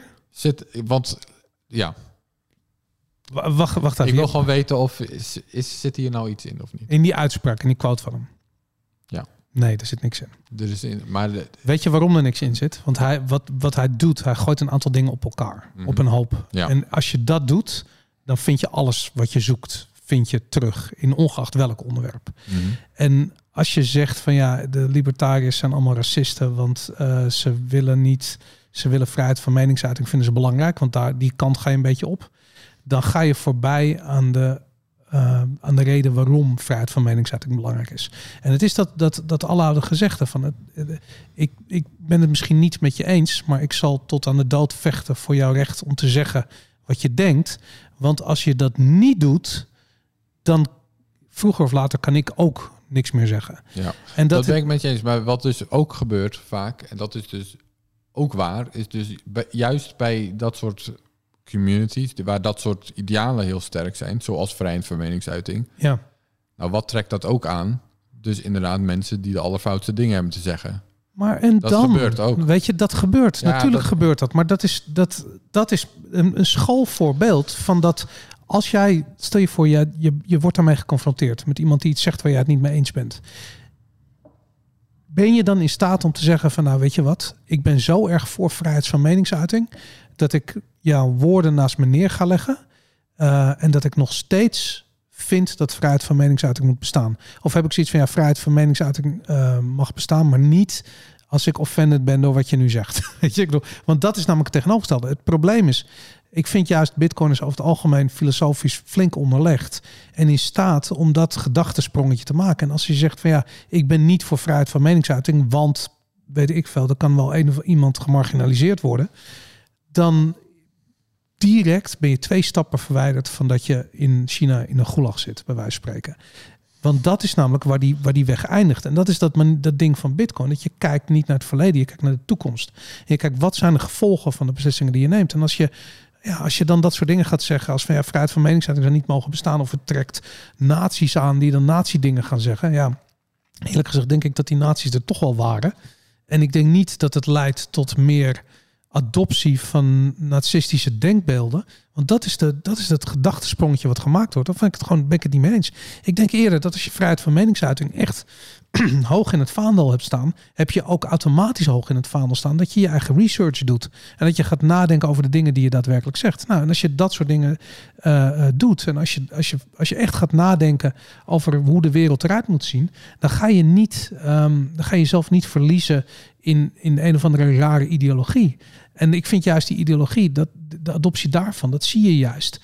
Als die, als die, ja, als die vrijheid er niet is, weet je. Ja, ik probeer, ik, terwijl je aan het praten ik probeer dus iets te vinden. Uh, wat me even niet is gelukt. Maar om dus een voorbeeld te noemen. Mhm. Een Nick Zabo bijvoorbeeld. Ik, ik kwam laatst een blogpost tegen. Oh, wacht hiervoor. Nou, ik kwam laatst een blogpost tegen waarin mensen nou eens op een rij hadden gezet wat voor dingen hij over de jaren heeft getweet en gezegd. Mhm. En, en als je dat op een rij ziet, dan nou. oh, hij is een genie als het gaat om bitcoin en de geschiedenis van geld en allemaal dat Uh-huh. soort dingen. Maar ik zag daar wel dingen tussen staan dat ik denk, nou, dat eh, vind ik dan jammer. Dat hij dat ook tweet en dat hij dat ook retweet. Maar, maar de, de vraag is van ben je als mens in staat om over de dingen waar je het niet mee eens bent, om daar overheen te stappen, om de dingen die waar je misschien wat van kan leren, om die eh, serieus te nemen. Want wat Nathaniel Propper doet en wat al die gasten doen, en dan word ik echt, dat, dat is waar ik het echt haat. Ik bedoel, eh, ehm, eh, ja, dat is gewoon een cultureel ding op dit ogenblik. Dat is dat op het moment dat iemand A zegt, dat er niet meer gekeken wordt naar de onderwerpen waar hij daadwerkelijk verstand van heeft. En ik bedoel, ik heb Nick Zabel heel hoog zitten, juist omdat hij zoveel weet van geld. Weet je, wat hij heeft geschreven over geld. In de begindagen was dat voor mij echt een van de meest eye-opening stukken die ik las over, over wat geld moet zijn. Eh, ik ben even de naam van zijn artikel kwijt, maar het is echt een heel beroemd artikel. Ja, dat is de shelling out. Ja, inderdaad. Dat, dat is heel goed, ja. Hey, maar en wat, hoe sta jij erin dan? Nou, ik, ik wil best beamen dat ook in de Bitcoin-wereld wel wat ja, mensen, dat trekt ook mensen aan waar ik. Dus ik gaf het voorbeeld van aan voor mij. Ja, ik kan nog een naam noemen, maar ik weet niet meer. Maar sorry. Sabo, je doet nu net als Nick Sabo nazi's of zo. Dit is toch niet zo? Nou, ik zal die, ik probeer dus die blogpost te zoeken, maar er stonden echt wel dingen in waar ik in ieder geval niet vrolijk van werd. Of Ja. in ieder geval wat ik gewoon echt wel jammer vond dat hij dat soort dingen nou. eh, Oké. Ik heb het niet gezien, moet ik zeggen. Misschien maar beter ook. Maar Nee, goed, ik heb er veel snel één gevonden. Wat hij had geretweet. Americans live in a dream world. We think the race problem is solvable, but it isn't. Large, scientifically documented and persistent differences in average IQ between racial groups make it unsolvable. Let me explain why. Nou goed, ik heb de uitleg verder niet gelezen. Hmm. ik vind wat, wat Ik- eh, eh, eh, Taleb zegt over IQ, daar ben ik het in dit eh, licht veel meer mee eens. Je zegt het bestaat niet. Het is een ja, ja, weet je, ik bedoel, iedereen eh, wordt gevormd door zijn culturele achtergrond. En als je dat gaat proberen te vangen in IQ, dan krijg je dat soort rare, eh, ja, krijg je dat soort rare dingen. Maar Maar goed, eh, kijk, het is natuurlijk het type Nathaniel Dit soort dingen gebeuren en die gebeuren in de hele wereld. En ja, in Bitcoin zitten misschien ook een paar van dat soort mensen. Maar dat het, dat het dan op Bitcoin zou reflecteren, wat het meest neutrale protocol geldsysteem is wat je ongeveer kan verzinnen, dat daar iets racistisch aan zou kleven is. het is wiskunde, ja. Ja, Ja, maar dat is waarom het een hit, dat, dat is waarom het een hitpiece is. Dit is exact wat ik, wat waarom ik me afvroeg waarom hij het erin had gezet. Omdat, weet je, ik vind dat er eh, eh, weinig mensen meer hoongelach verdienen dan eh, Brian Armstrong, de CEO van eh, Coinbase. Die Mhm. man is echt een, echt een, echt een joke gewoon. Eh, absoluut niet een bitcoiner. Absoluut niet iemand met vergaande ideeën over wat voor monetaire ehm, ontwikkelingen we door kunnen maken als mensheid. Nou ja, hij is gewoon een bank aan het bouwen, weet je, that's it. En ja, ik denk dat, dat, dat hij lomp is in zijn communicatie over, over zijn medewerkers. Dat, eh, eh, dat is niet anders dat hij lomp is in zijn communicatie over bitcoin. Het is gewoon een lompe gast. Ja. En ja, ik weet het niet. Ja, het is natuurlijk heel lastig te zeggen. Ik bedoel, wij zitten hier eh, in Amsterdam. Ja. Aan de Ferdinand Bolstraat. En wij, Gelukkig wel, ja. wij weten natuurlijk ook niet zo goed wat er op de vloer van Coinbase wel of niet gebeurt. Maar als je dat artikel leest, dan lees ik ook wel dingen dat ik denk, ja, dat... Maar hoe cares wat daar op de vloer gebeurt? Ik bedoel, als je als medewerker niet tevreden bent, staat het je vrij, ja, Ja. of nee, om weg te gaan? Ja, toch? Ja, Dan ga je toch weg? ja. Nou ja, goed, of om me dan een quote te noemen, weet je wel, ik zal even snel een quote noemen. Ehm, Dan moet je ook eh, met een hele sterke quote komen.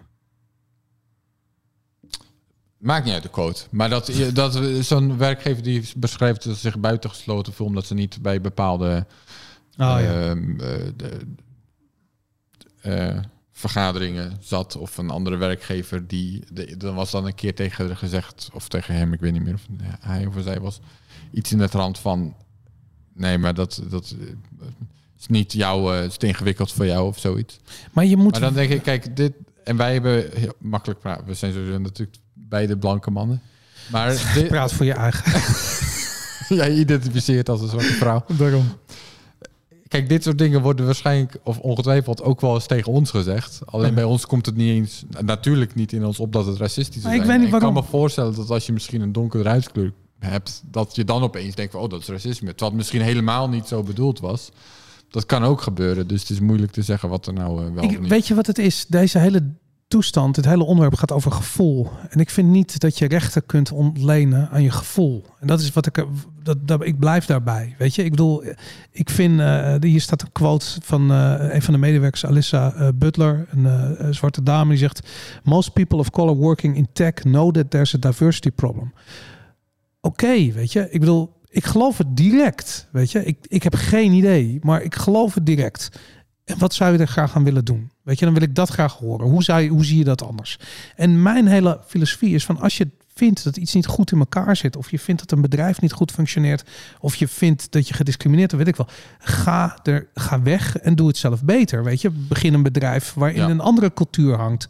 Eh, eh, dat is vrijheid, weet je. En ik wil als dat niet zou mogen, omdat je een bepaalde huidskleur hebt, hey, dan, dan hebben we een groot probleem. Ja, dat ben ik met je eens. En, en hierbij, op dit, dit niveau, ik, ik weet niet, het klinkt, gewoon, eh, het klinkt gewoon als millennial gejank. Weet je, dat is hoe het klinkt.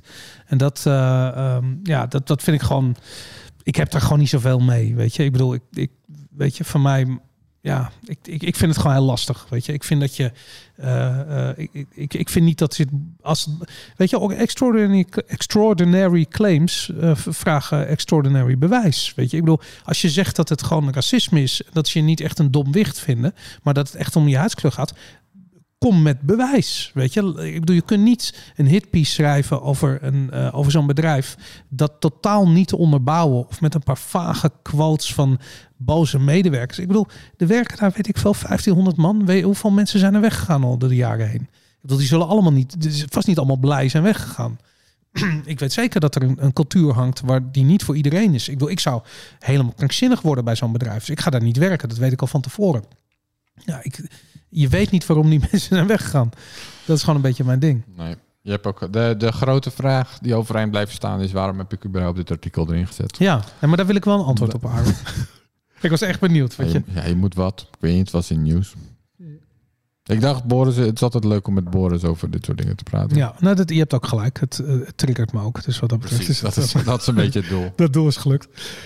Oké, eh, deze is ook sterk. In de Financial Times stond een artikel... Bitcoin finally finds a rationale in doomsday scenario's. Eindelijk heeft Bitcoin een rationeel verhaal. eh, Wat, hoe vertaal je dat? Een rationaal, rationaliteit? Wat is dat? Hoe vertaal je dat eigenlijk? Een eh, motivatie. Zoiets, ja? Een, be- een Bestaansrecht. bestaans- ja. ja, in doomsday scenario's. Ongelooflijk. We hebben lang gewacht. Elf jaar om precies te zijn. Nou, het is het het is eh, van Isabella Kaminski, hè, om precies te zijn. Oké. Zij is echt al de... Of hoe heet ze? Isabella Kaminska. Ja. Zij is zeg maar echt de, de aanvoerder van de anti-Bitcoin brigade al, al jaren. Bij de Financial Times. Of sowieso. Ja, zij zat bijvoorbeeld ook in die, eh, die VPRO-documentaire die jij zo goed vond, met, waarin Roger Ver aan junk is. Dat hij zegt babies are dying. Nee, waarin hij zegt... eh, Nee, dat zegt hij daar. Dat is die documentaire. Nee, dat was op het podium. Wat hij in die documentaire zegt is, eh, dat is wel vergelijkbaar, maar dat, dat al die kinderen en dat it was worth it. En, Nee, hij gaat over Madeleine Albright. Daar heb ik, Ja, dat, ik, precies. ik heb dat al uit die ja, maar dat is iets anders dan Baby Are Dying. Oh ja? Dat zijn andere, je haalt die twee dingen door elkaar. Mm, maar wel vergelijkbaar. Oké. Ehm, ook vergelijkbare cringe, al vond jij het dus blijkbaar overtuigend. Ja, Maar dat- nou, maar dat, ik, ik maar was dat nieuw, weet je. Terzijde. Ik, Ja, dit jij is was een beetje- 2015 jij was of een beetje de Michael Saylor. eh. Ja, daarom, weet je. Ik had zoiets van, ja, is Bitcoin is een leuke store of value. Dat, eh, Maar Isabelle Kaminska, ze had dus, die is echt al jaren eh, ook heel erg uit de hoogte, sarcastisch over Bitcoin. En dat is echt wie zij is. Dus Oké. ook in die documentaire inderdaad was zij een beetje tegengeluid Oké. waarom Bitcoin allemaal onzin is. ja. Maar inderdaad, eh, we, eh, we leven in 2020 en opeens begint ze in te zien. En haar argument is in principe op het moment dat eh, eigenlijk civil rights, dus dingen zoals privacy en zoals eigendomsrechten, als dat niet meer wordt gegarandeerd door een overheid, dan is Bitcoin, dan biedt Bitcoin zeg maar een oplossing. ja. Oké. Maar Dus Mijn het, is vraag nog steeds, dus het is nog steeds wel ehm, beperkt. Hè? Ze denkt echt alleen in een soort van worst case scenario's heeft Ja. Bitcoin überhaupt nut. Maar dan kun je dus nog steeds denken van oké, voor het geval dat gebeurt, is het misschien handig om het dat het, dat het er is als een soort van fallback. Zo schrijft ze het. als ik, dat, als ik dat zo lees, dan voelt het alsof zij een soort mentale ontwikkeling doormaakt. En de deur ietsje verder openzet. En in staat is om nu naar Bitcoin te kijken in een andere fase. Alleen die tulpenbollen manie.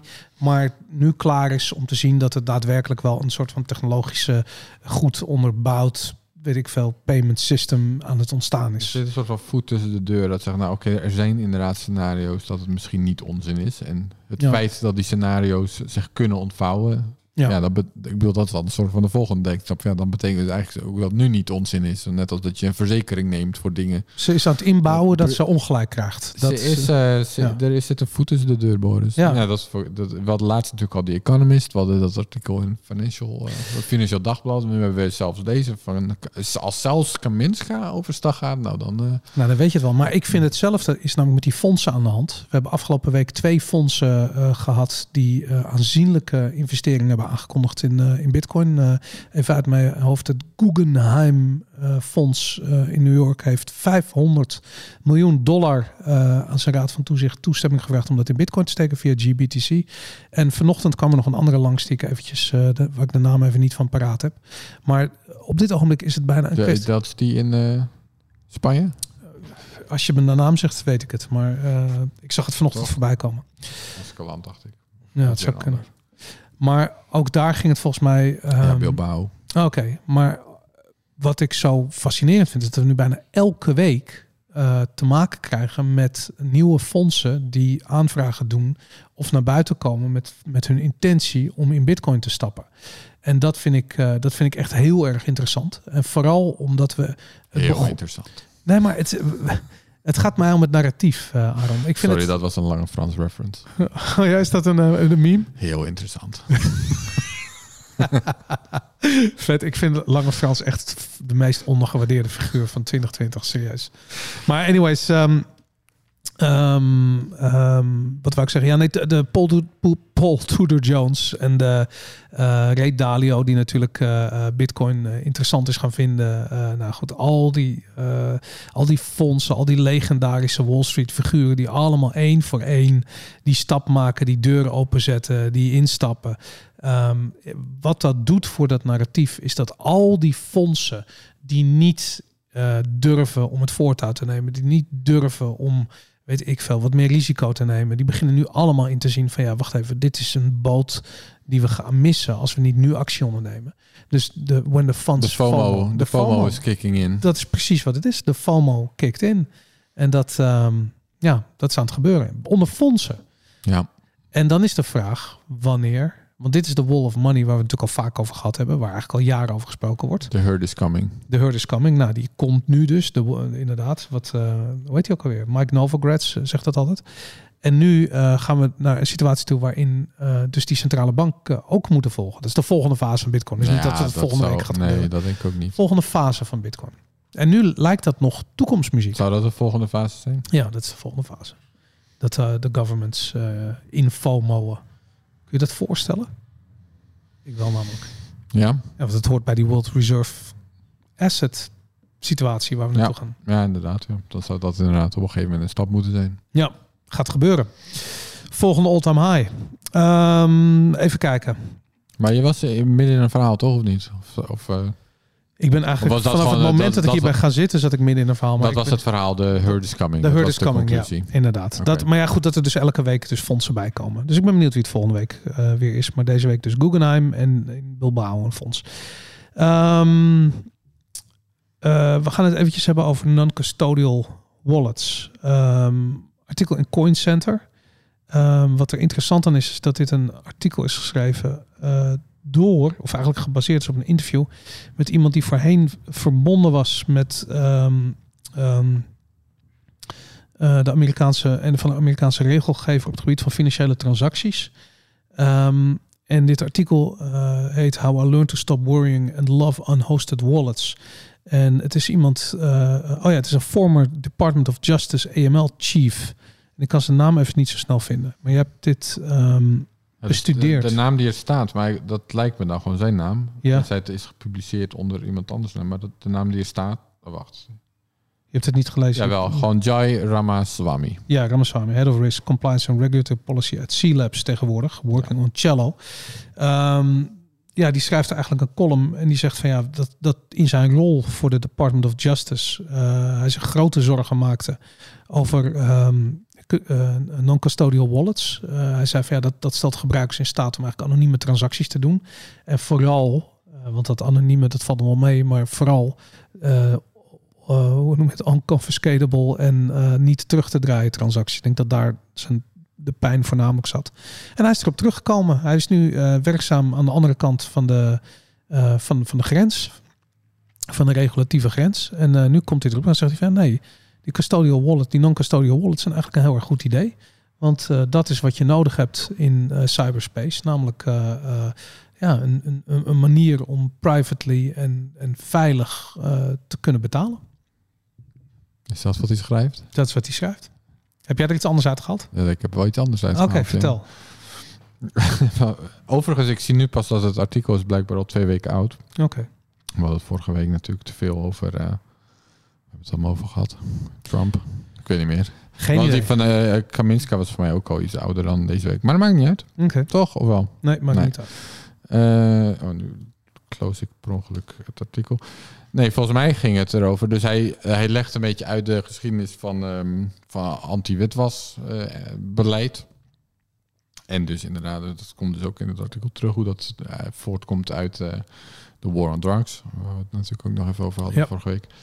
Ehm, en hij heeft het erover dat dus die nieuwe vat- vatregels en het eh, idee dat dus eh, financial institutions, banken en dat soort dingen, dat die aan dat soort regels moeten voldoen, ook zodat ze niet complicit kunnen zijn in het witwassen. En dat Ja. zou dan ook iets te maken hebben met hoe, de, hoe het in Zwitserland, hoe de banken daar, daar, daar aan, het, eh, bij, aan, aan, aan het bijdragen waren.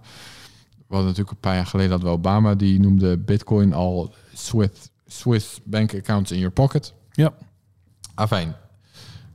Vanuit dat perspectief zijn custo- non-custodial wallets, oftewel gewone Bitcoin wallets, dus Mhm. een probleem. Want dan ontsnap je of dan ontdoe je jezelf een beetje aan de vatregels. Het, wat ik uit dit artikel haalde was ook, maar eigenlijk is het niet zo'n probleem. Want Bitcoin wordt toch niet gebruikt als geld. Het wordt eigenlijk alleen maar gebruikt als soort van store value, wederom. Namelijk, dus mensen kopen het en houden het dan gewoon vast en sturen het dan weer terug naar een exchange. Het is niet alsof het echt circuleert. Oké. Dus, en, en dan is vervolgens zijn conclusie van oké, en dat gebeurt allemaal op een publieke blockchain. Ja. Dus eigenlijk is het veel makkelijker als we nu met z'n allen. En de- je hoeft ook niet. eh, die blockchain is niet alleen publiek, maar ook globaal. Mhm. Dus waar je nu soms misschien informatieverzoeken moet gaan sturen naar Brazilië of eh, Japan of het buitenland en daar moeilijker aan kunt komen, want die banken moeten meewerken en dat soort dingen. Mhm. Heb je met iets van Bitcoin staat allemaal gewoon op de blockchain, dus kan je eigenlijk al die efforts die je normaal gesproken in dat soort dingen steekt, kun je gewoon daarop richten en dan wordt het dus eigenlijk veel makkelijker nog om in de gaten te houden wat er nou eigenlijk gebeurt en dat er geen geld wordt witgewassen. Ja. Dat is wat ik een beetje uit het artikel haal. Dus daarom ook de titel How I Learned to Stop Worrying and Love Unhosted Wallets. Mhm. Een, eh, geweldige referentie natuurlijk. Ik ben wel blij voor hem dat hij zich geen zorgen meer maakt. Want het zal, dat zal hem wat slapeloze nachten gekost hebben natuurlijk. Ja, voordat ja, hij tot ja. deze conclusie kwam. Ja, maar ik- goed, eh, ja, wat, ja, ik bedoel, eh, het, het is fijn dat hij zich geen zorgen meer maakt. Het is, dus wat ik eruit haal, wel voor de verkeerde reden. Namelijk Ja. niet met de reden dat privacy misschien toch wel belangrijk is, zoals jij het net uitlegde, maar eerder het tegenovergestelde. ja. Maar dit is wel, ik, ik denk, eh, dat wordt al een beetje een thema wat we nu een paar keer over hebben gehad. Dit, dit, ik denk, privacy wordt wel echt een nieuwe, de next. En daar wordt al jaren over gesproken, maar een soort van de next war in Bitcoin, denk ik. Ja. Zoals we dus de soort van de scaling war hebben gehad, kunnen we nu wel echt een soort van privacy war gaan krijgen. En misschien dat die, misschien dat dat zich veel meer gaat afspelen ook op ehm, juridisch niveau. ja. Zoals die hè, Bitcoin, Bitonic die eh, de, de rechter gaat laten toetsen. Daarover gesproken, eh, wat jij zei, je hebt geen vertrouwen in rechters. ja. Wat er eerder dit jaar is gebeurd, is dus dat in India hebben Unicoin en zo, die hebben dus eh, gewonnen hè, van Ja, de dat centrale ik bank. ja. Dat is, eh, Dat is wel helemaal voor het Hoge Rechtshof gekomen ja, voordat maar dat... toen hebben ze dus gewonnen. Ja, ja, dat is interessant. Nou ja, goed, ik denk dat dat... Het klinkt heel raar, maar ik denk dat... eh, de- ja, hoe noem je dat? Is een oase in de woestijn. Ik denk niet dat in Nederland... Ja, d- ja, India zijn een nou, oase. nou, de, de, misschien gewoon rechters die in staat zijn om bitcoin te begrijpen. Dat is een oase in de woestijn. En ik denk dat dat in Nederland absoluut niet aan de hand is. Ik denk niet dat er in Nederland rechters zijn die snappen wat bitcoin is. Dat, dat gaat gewoon niet... eh, Nee, maar misschien wel rechters die begrijpen waarom privacy eh, bijvoorbeeld ook een mensenrecht is en waarom het in de Europese grondwet staat en dat soort dingen. Ja, maar er, is gewoon, er zijn andere wetten en daar, daar dat luisteren ze daar naar. Weet Ja, je, maar goed, als die in strijd zijn met elkaar, dan dat is dus precies wat ze. ja, alleen dat zijn jaren durende eh, eh, zaken. Dus, maar goed, ik, ik, ik hoop het hoor. Ik, eh, ik zit meer, ik denk eerlijk gezegd dat. we zullen het zien. Ja. ja, ik denk dat de, dat, de, dat de oplossing vanuit een soort van vanuit de techniek komt. En dat er op een gegeven moment. Ik bedoel, ik denk dat de, de base chain wordt meer private. Weet je, die van die, van die dingen als van alle transacties zijn coin joins. Dat ga je op een gegeven moment krijgen. Ja. Maar, Maar- daar ben je er dus nog niet mee. Nee, maar en ik denk dat de echte privacy gaat op een andere laag plaatsvinden. En Ja, dat- maar ook daar ben je er nog niet mee. Kijk, dat is. Ik had het. Je had, ehm, je had natuurlijk de cyberpunks. Ja. En die waren met privacy bezig. Die waren met, bezig met technologie ontwikkelen waarmee je privacy kon Ja. garanderen voor jezelf. Dus dingen zoals remailers, waarmee je anoniem kon e-mailen. Dingen zoals Tor zijn eruit voortgekomen, encryptie, PGP, Mhm. dat soort dingen. Eh, en uiteindelijk zou je kunnen zeggen, Bitcoin is ook, eh, of in ieder geval andere digital cash currencies, eh, digital cash projecten waar ze mee bezig zijn, zou kunnen zeggen. Bitcoin is uit voortgekomen. En het motto wat is beschreven door Eric Hughes in de Cypher, eh, Cypherpunks manifesto was Cypherpunks write code. Ja. Ze houden zich niet bezig met lobbyen, ze houden zich niet bezig met politiek, ze houden zich bezig met code schrijven. Dat Ja. is wat ze doen, dat is hoe ze privacy gaan waarborgen. Dat schreef hij in 1992 of 93. In 1996 is Eric Hughes daar dus zelf op teruggekomen. Mhm. Die heeft dus, dus zelf eh, is hij tot de conclusie gekomen van nee, je hebt niet genoeg aan alleen code. Je hebt ook, het is nodig dat je in een maatschappij woont waarin privacy wordt gerespecteerd en waar mensen begrijpen dat privacy belangrijk is. Eh, als je, dus je kunt wel de code, je kan wel de technologie maken waarmee je privacy kunt afdwingen, maar als dat niet wordt geaccepteerd in de maatschappij waarin je leeft, ja, dan, dan ga je misschien, dan kom je als eh, een soort van ratten onder de grond te leven en dat, dat is ook niet echt. eh, Nee. het, het, het toekomstbeeld wat misschien heel zaligmalig malig is. Ja. Als, eh, dan, dan, zit je, dan zit je in de rail van de Matrix onder de grond. Ja, nou, ik, ik, ik kan op, op een bepaalde manier kan ik, eten, kan ik, ik denk niet dat dat snel gebeurt, omdat mensen er niet achter gaan komen dat je Bitcoin hebt. Omdat eh, als de incentives er zo zijn om dat te verhullen, dan zorg je wel dat het niet te achterhalen is dat je dat hebt. Ehm, het enige wat je nodig hebt is die plausible deniability.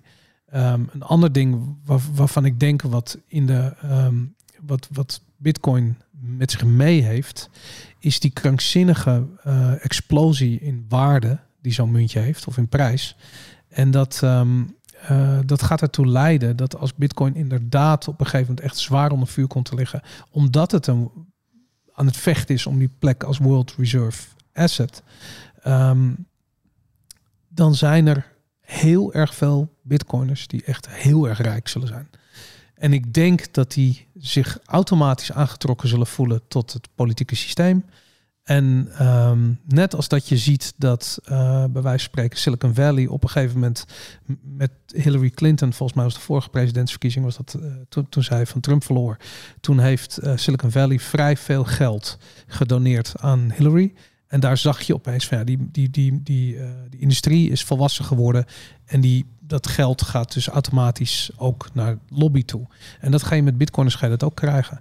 En dat, ehm, weet je, waar we bij wijze van spreken een paar jaar terug nog Andreas Antonopoulos allemaal wat Satoshi stuurde, omdat hij, eh, omdat Roger Verm uitgescholden had. Daar ga je straks krijgen dat er wat Satoshis gestuurd worden naar een, een presidentskandidaat die bitcoin snapt en goed gezind is. Ja, oké, maar dat is dus wel, ik bedoel, die strijd zal meerdere fronten gevoerd moeten worden. Niet alleen technologisch. Het gaat ook afhangen van, ja, dus misschien lobby of eh, Ja, eh, zou kunnen, ja. voor rechters en eh, Als dat zo is, journalisten die het ja. belang van inzien. Ik bedoel, dat zag je in de jaren negentig bijvoorbeeld ook met die encryption wars. Ja. Overigens over Clinton gesproken. Dat was dus de Clinton administration ook die dat is begonnen. Ja, Toen Clinton aan de macht kwam in 1992. Toen begonnen echt met, met die Ja. bans on privacy of uh, op encryption. Zo dat begon toen uh, op Onder. Obama is, is de NSA uh, een serieus verviervoudigd in hun, in hun surveillance activiteit. Ja, dat zal gerust. Dat is bizar. Ja, terwijl volgens, iedereen zelfs, volgens mij zelfs onder Trump ook nog wel dat soort dingen. En ook met medewerking van de democraten. Dus ze roepen tegelijkertijd dat het een ja. autocratische dictator is. En ze geven meer macht. Maar anyways, dat terzijde. Ja.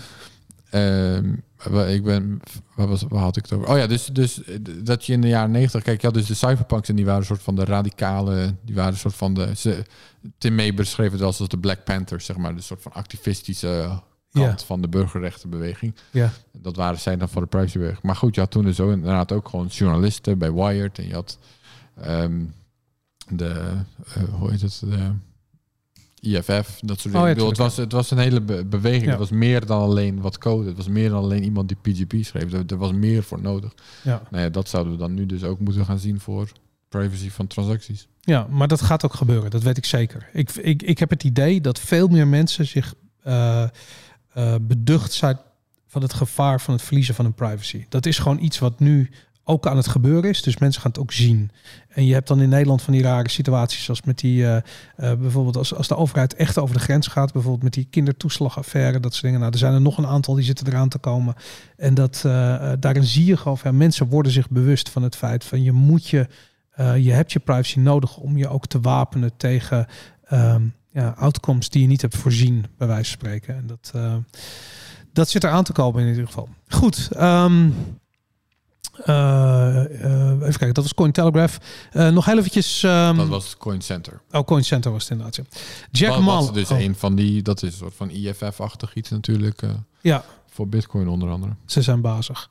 Uh, Jack Mallers, um, je gelooft het niet. Jack Mallers is 26 jaar. Hij heeft uh, natuurlijk Zap opgezet. Uh, het begon als een... Als een Lightning Wallet, maar inmiddels is dat een heel bedrijf geworden met 20 medewerkers. Ze hebben een funding ronde gedaan, ze hebben 3,5 miljoen opgehaald. En Jack Mallers is um, uh, zojuist bekend geworden, is gekozen of zit bij de Forbes 30 under 30. En dat uh, Forbes heeft elk jaar zo'n lijstje van 30, in allerlei soorten categorieën kiezen ze dan 30 Um, ja, ik weet niet, mensen die ze uh, grote invloed vinden hebben op de maatschappij. Um, die... Even voor de duidelijkheid, het is maar één lijst, toch? Ze hebben toch niet meerdere 30 onder 30's met in meerdere categorieën of wel? Jawel. Welke ja. van twee is het? Het laatste. Hij zit in finance, zit hij. En, ja, maar is het niet zo dat er 30 en dan... Er zijn, meer, er zijn meerdere lijsten van 30.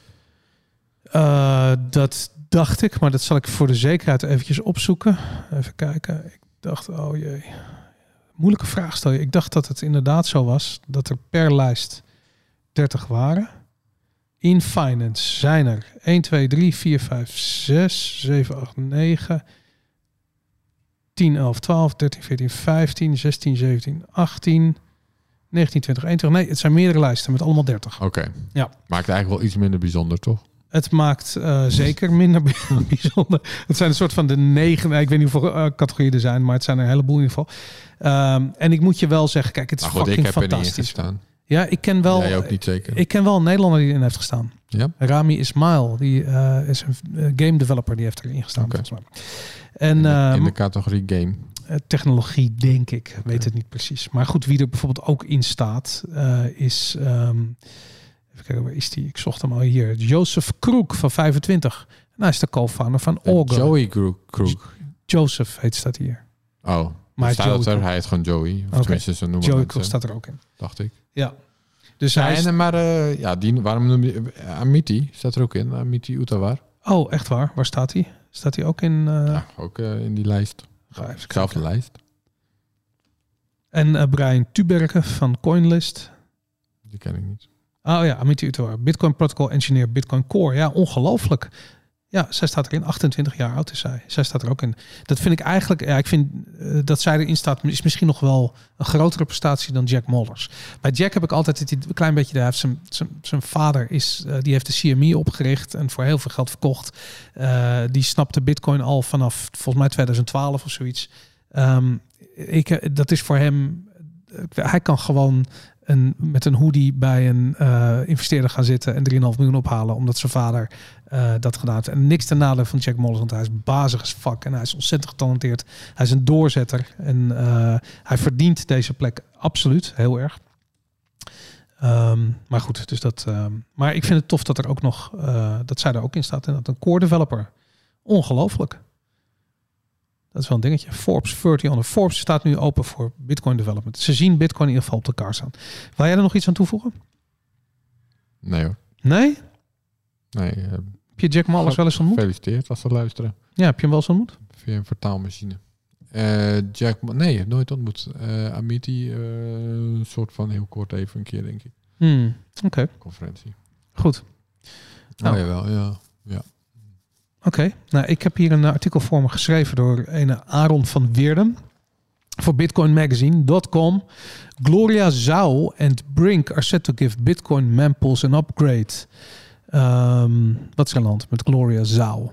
We hebben het vorige week gehad over Brink, toch? Ja. Nou, Brink heeft dus hun eerste fellowship aangekondigd. En dat is dus Gloria Zhao. Ja. Die eh, studeert nu nog computer science aan eh, Berkeley Universiteit van Californië. Maar die is eh, deze maand zou dat klaar moeten zijn. Oké. En dan gaat ze naar Londen, of tenminste als ze wil. Dan gaat ze, of als het kan en zo, als, de, als alles het toelaat. Ja. En dan gaat ze een jaar lang die fellowship daar volgen. Oké. Dus onder mentorship van John Newberry Ja. gaat ze leren hoe je nou eigenlijk een beetje een waardige Bitcoin Core developer wordt. Ze gaat werken aan Package Relay. Dat is een specifiek project. En dat, zal ik het uitleggen? Ja. Zit er nu toch, hè? Ja. Dat is een eh, project. Kijk, je hebt... ehm, waar zou ik eens beginnen? Bij de mempels. ja, mempels. Dus eh, als jij... Nee, ik ga eerst het probleem uitleggen. Als jij een eh, transactie ontvangt... Mhm. en daar zit een lage fee aan... je bent lang aan het wachten tot die confirmed... maar je wil niet meer wacht- wachten... dan wat je kan doen is dat je het geld dat je ontvangt in die transactie... weer naar jezelf stuurt. Dus een nieuwe transactie creëert... waarin je datzelfde geld weer naar jezelf stuurt. Child pays for parent. Precies. Bij die transactie zit een hogere fee... Mhm. En dan gaat de miner, want die selecteert welke, transactie in een welke transacties hij in een blok doet. En wat een miner doet, is niet per se alleen kijken naar welke individuele transacties de hoogste fees hebben. Maar ze kijken ook naar dus transacties die van elkaar afhangen. En op, om op die manier hun inkomsten te maximaliseren. Dus, da, dus die nieuwe transactie heeft een hogere fee, maar die kan alleen in een blok worden gedaan als die eerste transactie met die lage fee ook wordt geconfirmed. Dus dan denkt de miner, oké, ik doe ze allebei. En dan in plaats van dus twee andere transacties die misschien individueel meer betaalden dan die lage fee, maar omdat je dan het pak allebei krijgt, inclusief die hoge, heeft dat voorrang. Tof. Ja. Dat is Child Space for Parent. Dat bestaat al heel lang. Er is wel eh, om een soort van belangrijke toepassing daarvan. Want nu, eh, er is wel een goede reden waarom je dit soms zou willen doen. En een, een go- goed voorbeeld daarvan is in Lightning. De manier waarop Lightning werkt, is dat je soms dat het belangrijk is dat voor een bepaalde tijd een transactie confirmed. Ja. Namelijk, als iemand probeert vals te spelen, wij met een channel lopen, we zijn een tijdje met elkaar, eh, hebben het geld uitgewisseld. En op een gegeven moment, dan wil jij vals spelen. En dan stuur jij een oude transactie, een oude channel state het netwerk op, waarin je eigenlijk meer geld krijgt dan de laatste channel state jou, jou toeschrijft. Dus je bent eigenlijk van mij aan het stelen. Ja. Nou, de manier waarop Lightning daar dus een oplossing voor heeft bedacht, is dat die transactie, die, die oude transactie die jij broadcast, daar kan ik binnen een bepaalde tijd, dus dan heb ik bijvoorbeeld een dag de tijd, of misschien, maakt niet uit, drie dagen, whatever, heb ik drie dagen de tijd om te zeggen, nee, nee, nee, dat is een oude transactie. Dus nu gaat dat geld, kan ik het claimen. Ja. Kan ik dat geld claimen. Dat is En een soort straf. Precies, dus jij moet drie dagen wachten voordat je dat geld echt krijgt. Dus je zegt wel tegen het Bitcoin-netwerk van... kijk, dit is de channel en ik ga hem nu closen. Ja. Maar dan moet je drie dagen wachten. En dan in die drie dagen heb ik de tijd om te zeggen... ho, ho, dat klopt niet. En dan krijg ik al het geld. Oké. Dat ho, ho, dat klopt niet. Dat is ook een transactie. Die moet ik dus naar het netwerk sturen. En die moet dan dus binnen drie, die dagen, drie dagen Ja. confirmen. Ja. Dus op dat moment is child pays for parent echt belangrijk. Namelijk als die penalty transactie, dus ik stuur het die ho ho, zeg ik. Mhm. Maar die heeft een lage fee. Ja. Dus dan duurt dat misschien langer dan drie dagen en dan ben ik mijn geld kwijt. Ja. Dus wat ik dan kan doen is een child pays for parent, zodat ik het nog sneller naar mezelf toe trek, zodat ik binnen drie dagen Ja. de boel eh, Logisch. Ja. corrigeer. Nou, het probleem is dat als de... dit soort miners, de miners gebruiken dat child pays for parent, maar het is dus ook zo dat nodes, die hebben een mempool. Dus Ja. daar zitten alle transacties in die nog niet zijn geconfirmed. Mhm. Nu is het zo dat als die mempool volraakt, en die kan volraken, dan gaat die mempool dus de laagste, de, fees, de transactie met de minste fees gaat hieruit gooien. Die worden gereject en dan komen de fees met ho- eh, transacties met hogere fees er weer in. Nou, dat kan dus als resultaat hebben in dit geval, dat stel dat ik die ho-ho-transactie stuur, Mhm. die penalty-transactie, Ja. dat die een te lage transactie heeft om überhaupt in de mempool van andere nodes te komen. Ja, ja. En dan kan die dus niet eens bij miners komen, dus dan gaan de drie dagen voorbij en dan ben ik de sjaak. Ja. Dus nu kan ik wat child pays for parent doen. Maar die child, child pays for parent transactie, die is pas geldig. In, die is alleen geldig in combinatie met de eerste transactie. Dus als die eerste transactie niet naar mempools redt, Snap ik. Ja. dan kan ik die child pays for parent, daar kan Ah, ik weer dat is best wel een probleem eigenlijk. Precies. Dus wat dit idee is, waar zij aan gaat werken, dat is dat je transacties ook in packages kunt sturen. Ja. Dus dan stuur ik niet alleen mijn penalty transactie het netwerk op, maar dan stuur ik ook de child pays for parent transactie. Die doe ik in één package. En dan zeg ik, kijk hier miners, hier nodes. Maar je weet toch van Dit tevoren niet of je, een, of je een, een, een, een fee wil verhogen, omdat hij niet. Stel je voor dat je opeens geconfronteerd wordt met een, met een flink stijgende eh, eh, eh, gemiddelde prijs of iets dergelijks. En je, je transactie komt er gewoon niet doorheen. Ja, dat, Dat weet je toch pas op dat moment. Dat weet je toch niet van tevoren. weet je pas op dat moment, ja. En maar, de, maar als je dan een transactie als packet wil versturen, betekent dat je hem nog een keer verstuurt. Samen met de child pays for parent transactie. Ja, op die manier. Dat is interessant. Hey, wat, hoe groot kan een mempool zijn? Nou, dat is configurable. Ja. Dus dat kan, je, dat kan je zelf aangeven. Maar de default voor Bitcoin Core is 300 megabytes. En wat gebeurt er als er 301 megabyte aan transacties in de mempool zitten? Nou, ja, sowieso bestaat de mempool, begreep ik ook wel uit andere dingen. Dus het is niet per se 300 MB transacties, maar dat is een beetje details, ik weet niet precies. Je vraag is, wat gebeurt? Ja, dan wordt dus de, op dit moment wordt in ieder geval de 1 MB aan transacties in jouw voorbeeld, Ja. met de laagste fees, die wordt er dan gewoon uitgekieperd. Ja, ja, en dan, dan dat gaan die, zeg maar, ja, die zijn er dan niet meer. We gaan naar een in toekomst waarin dat echt een rol gaat spelen. Nu lach je erom, of ik lach erom. Weet je, precies, wanneer gaat dat dan gebeuren? Maar dat gaat gewoon gebeuren.